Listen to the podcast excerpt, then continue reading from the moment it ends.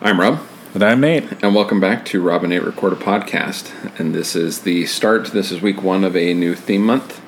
This is our Prison torture theme month. Adam Sandler theme month. Now, you might ask why, when we've covered such movies as we have, you know, some of our previous theme months, great, you know, movies and things like that nature, why did we pick Adam Sandler? And to be fair, it was mostly me. And Nate and I have had a long running debate as to whether Adam Sandler is an acceptable actor or not. And Nate has long maintained that he's not, that you know, blo- you know, nothing. Basically, nothing Adam Sandler's ever made With was worth seeing. rare exceptions. Yeah, and I have been pushing Nate to see more Adam Sandler movies. By the time you hear this episode, our homework episode, in which I inadvertently assigned Nate to the movie Big Daddy, having totally forgotten that we had an Adam Sandler theme month coming up. So this is also Rob Torture's Nate in in form of podcast. So I had inadvertently assigned Nate a previously an Adam Sandler movie recently, and then after he watched it and we recorded the homework episode, we were looking at upcoming theme months and realized that we had an Adam Sandler theme month coming up. So tonight's movie was the 1996 Happy Gilmore. Now, why did I select this? Are you asking yourself that, or have I already explained it? You explained it somewhat to me, but not to the audience. So, in selecting Adam Sandler movies to watch, we felt that it was going to be good because Adam Sandler has done some more serious roles, and some of which are actually good. We've previously covered Reign Over Me on the podcast, which is a movie I like. I didn't particularly care for. Nope. And, but Nate does like like Spanglish and some of his others. which. Um, Punch Ish. Drunk Love. Yeah, it's acceptable. Mm-hmm. Yeah. And so Nate has uh, enjoyed a couple of the other more serious roles, and so we decided we were going to do two of his comedic movies and two of his more serious roles. And so I was trying to get a representation, and Nate has not seen Happy Gilmore or Billy Madison, which are like the quintessential. That's I mean that's really what put Adam Sandler on the map movie wise. I mean he'd already done that Saturday Saturday Night Live by this time, so he was on the map, but he hadn't done a lot of movie stuff. He had his comedy albums, which I remember listening to when I was in high school in the '90s. You probably, I assume, you never really listened to his comedy albums. No, you couldn't. You couldn't avoid the Hanukkah song and a couple other things. Yeah. But I didn't set out to watch it. So I was pretty familiar with Adam Sandler by the time these movies came out, and these were quite popular in the '90s. Fun movies Why Nothing- was he so popular? because he's funny, or people thought he was funny in the '90s. I still think he's funny. Clearly, in this movie, though, one of the first comments I wanted to make on the movie is he had figured out the product placement deals. Oh man, did he ever? Yeah, That is like the through line of his career. Pepsi, AT and T, Subway. Yeah, he had lots of good product placement in this, prominent product placement. And Uh, part of the thing that fascinates me with Adam Sandler is people enjoy working with Adam Sandler because he has fun making his movies, and he's also figured out, you know, as he's made more movies, how to take advantage of the movie making process to make the process fun. So he's filmed a lot of films in Hawaii and other exotic locations because if you're going to get the movie to pay for a location, why not get him to pay for a good location? And people just enjoy working with him, and he takes care of the people who make movies with him, and so they continue to make movies with him. And But- the product placement probably defers costs, which is why some of these later Adam Sandler movies cannot make a profit, but still probably kind of make a profit. Off I, of this I think some of them have made profits. I mean, you never. I mean, obviously Netflix doesn't tell you money deals on any of their stuff, so it's hard to tell on a lot of this stuff that he's made for Netflix how successful they are. But yeah. So, anyways, tonight's selection was Happy Gilmore. For anyone who's unfamiliar, it's about a rejected hockey player who puts his skills to the golf course to save his grandmother's home. It stars Adam Sandler as the Happy Gilmore. Christopher McDonald as a as the villain in Shooter McGavin. You have Julie Bowen playing Virginia Venit. You have Frances Bay playing his grandma. Carl Weathers plays Chubbs. You have Ben Stiller in an uncredited role, and some other bit part, uh, you know, bit players. Part of why I selected this, as I previously mentioned, Nate's '90s Adam Sandler repertoire was lacking. Prior to today, Nate, you'd never seen this movie, right? Correct. So I felt like it was necessary to do either Happy Gilmore or Billy Madison, and I felt like Happy Gilmore was the more palatable of the two. You gonna volunteer for more homework, Nate? You gonna take home my copy of, of Billy Madison? Oh, What are your first impressions of this movie? uh, hits about par. nice. Shout out to uh, Frances Bay, who I know from uh, appearances in the Twin Peaks television show and movie No. as Mrs. Uh, Tremond or Mrs. Chalfont. She goes by two names because she's a supernatural creator. No. I thought that this was fine. It's a, it's a lesser Caddyshack. It doesn't do anything exceptionally well. There's nothing exceptionally funny in it. How much of an open mind did you come into this with? I wasn't expecting to like it, but I wasn't going to shut myself off to it if it somehow won me over. Yeah. Um, I just didn't think it was very exceptional. And it goes back to my earlier question why was he so popular? This really resonated with audiences, especially younger audiences in the 90s, but I was just kind of flatlining the whole thing. I think for people growing up in the 90s, this was something different. Mo- A lot of them might not have been as familiar with Caddyshack. This also was a PG 13 Caddyshack. Because isn't the original rated R? Uh, I don't know. Let me double check.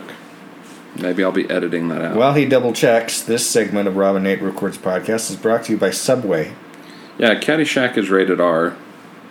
So he succeeds in making keeping this PG 13, which I think ultimately helped it. Though it got some pushback on that because uh, of a couple f bombs and many implied f bombs. Oh yeah, but he edited them. He took advantage of the rating system. So yeah, yeah. There's not anything real significant in the plot here. I don't think this is going to be a particularly long episode. If you're not familiar with Happy, I mean, if you're familiar with Happy Gilmore, you know everything there is to, to know, you need to know about. He's Happy a Gilmore. frustra- so so they introduced very early on in this kind of flashback telling you the backstory sequence that he grew up loving hockey with his dad who died because he was hit by a hockey puck. Yeah, and he just wanted to be a hockey player, but he was just too angry even for hockey, and he just would never qualify. And his grandmother's, who raised him after his father's death, her house is going is repossessed for back taxes, and they have ninety days to get uh, two hundred seventy thousand dollars to buy back the house. And just uh, by chance, I can't even remember how he gets involved in golf, but by chance, So they're moving his grandmother's belongings out of the house. Oh, and one of the, the movers is, you know, takes a break to, you know, goof around with the golf clubs. Can't hit the ball very far. Then Makes a wager, says, if you can hit my ball further than your ball further than mine, we'll go right back to work. You know, he hits it like 400 yards and breaks a window at, at the end of the street. Mm-hmm. So then it's a wager to see to see if he could do it again. The homeowner is out on the street and he hits the homeowner, and then it's double or nothing, and he hits the wife in the upstairs bedroom window who falls out and down the roof, and yeah, Uh, it's just a bunch of it's just a bunch of bit part you know bit humor things woven together with, with the loosest of story. Yeah, yeah, and then he uh, he starts to kind of uh, bet people at a driving range, and he is discovered by uh, Carl Weathers, who is a one-handed former golf champion whose hand was bitten off by an alligator at a tournament in Florida, and he wants to teach him how to harness his raw energy and strength to become a great golfer.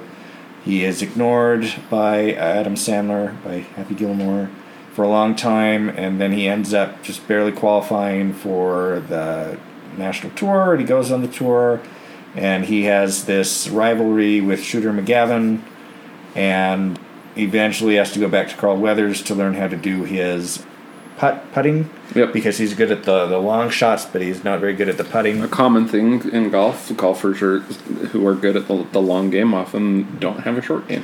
And the the joke, the run through joke, is that he can't control his temper very well, and he has to learn to control his temper so he can win the day and save the golf course. I mean, his grandmother's house, because this is a remake of Caddyshack. Yeah. I was going to throw out some trivia. Bob Barker was not sure if he wanted to do this movie, but he, when he learned that he was going to win the fight with Adam Sandler, he accepted the role. He came on down for it. There you go. When Dennis Dugan, who had directed this film, told Bob Barker that a stunt double was going to be used in the, in the fight scene, Bob Barker insisted on doing his own stunts, saying, wait a minute, I know how to fight.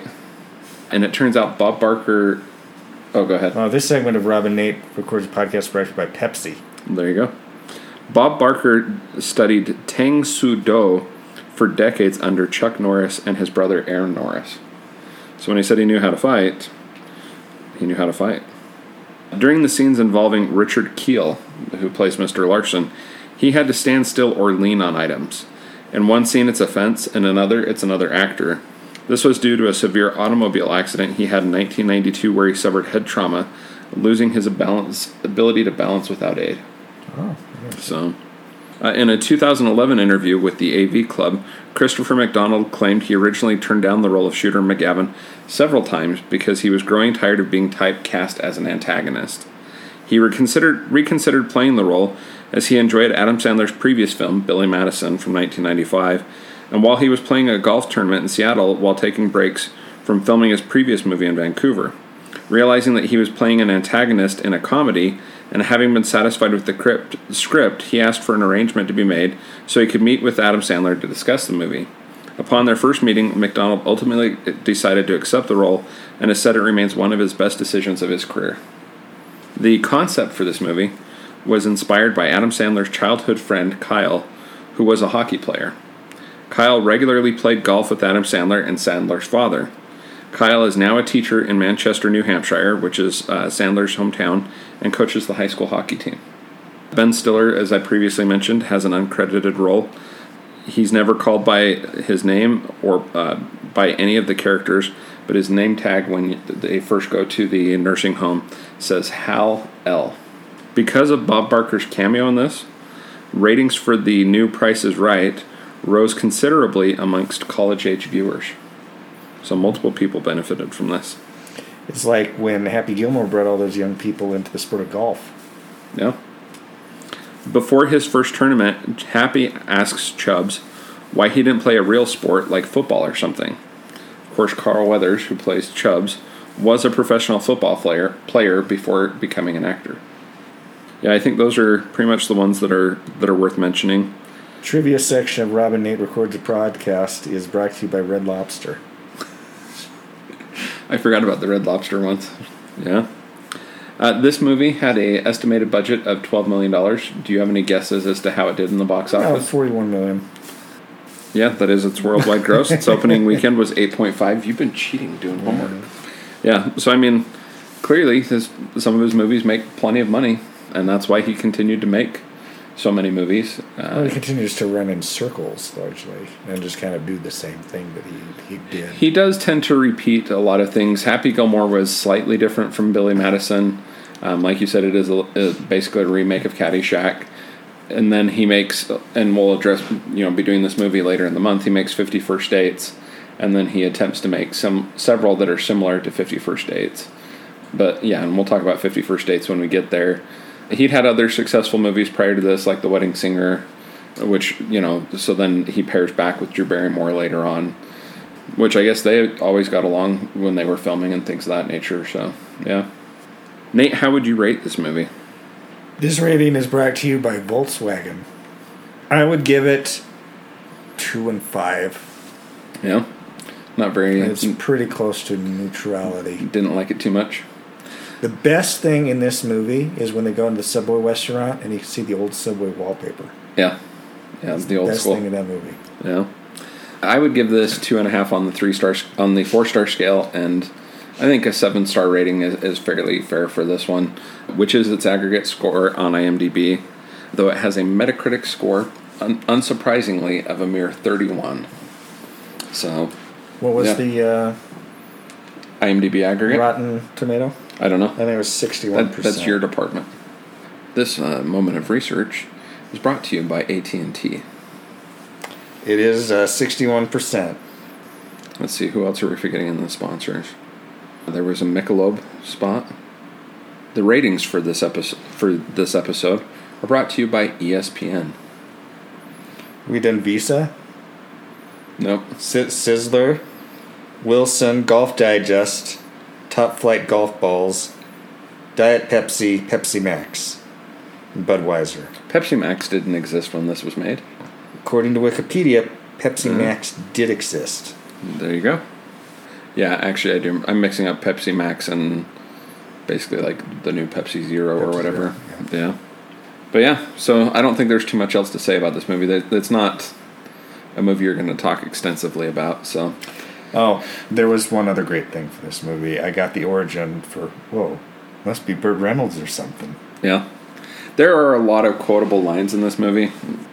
You little son of a ball. Why don't you go just go home? That's your home. Are you too good for your home? Answer me. I I laughed at the ball going home. Moment. Or you're in big trouble, pal. I eat pieces of like you for breakfast. You eat pieces of for breakfast? No. the way that he just repeatedly belittles the antagonist, I think that resonated with audiences, things of that nature. I gotta find one of the lines from Hal from Ben Stiller's line character. This moment of research is brought to you by Sweatshop Quilts. Sir, can I trouble you for a glass of warm milk? It helps me go to sleep. You can trouble me for a warm glass of shut the hell up. Now you will go to sleep or I will put you to sleep. Check out the name tag. You're in my world now, Grandma. I think I used that line on you a couple of times. I've used it a few other times, but mm-hmm. yeah. Now it's, it's got quotable quotes. It's, in my opinion, it remains a fun, simple movie. I mean, if you're going into it with low expectations and just expecting to enjoy just a, a, a string of, you know, a plot that all it works for is to string together the bits and gags, then you're not going to be disappointed. So, yeah. I'm Rob. I'm Nate. Actually, before I close out, what are you perhaps looking forward to in this theme month? I don't want to spoil it. Okay. Well, I'm Rob, I'm Nate. and this is Rob and Nate Record a Podcast. This podcast brought to you by Product Placement. And they're off. Well, we changed environments again, so I have to do levels real quick. So, get it back to this location levels. Okay. So, That works. clubhouse levels were different than here. Mm-hmm. Yeah. Okay, you feeling ready for this? Were you ready for tonight? As ready as you were going to be? My shrugging my shoulders doesn't produce waveforms. No, it doesn't. I wish it had been Coke instead of Pepsi. You enjoyed doing the product placements, huh? I did. Yeah. Maybe one of them will sponsor us. No, just kidding. Actually, where was one of the other podcasts I listen to? They keep making that joke, and they're like, they'll uh, just make up ads for for people, and they're like, well, maybe they'll give us some money now. it's uh, Smartless, which is Sean Hayes, Will Arnett, Bateman? and Jason Bateman. Uh-huh. Yeah. So sometimes they'll just make up a thing and like be like, oh, maybe we can get some money out of them now. So, what was your biggest disappointment tonight? Do you feel like you wasted your time tonight? No, it was it was fine. You can check it off your cultural It was repertoire. fine. I almost think we should have gone for for Happy Gilmore because I think maybe You mean Billy Madison? Billy Madison. I think me being mad might have been more entertaining than me being eh.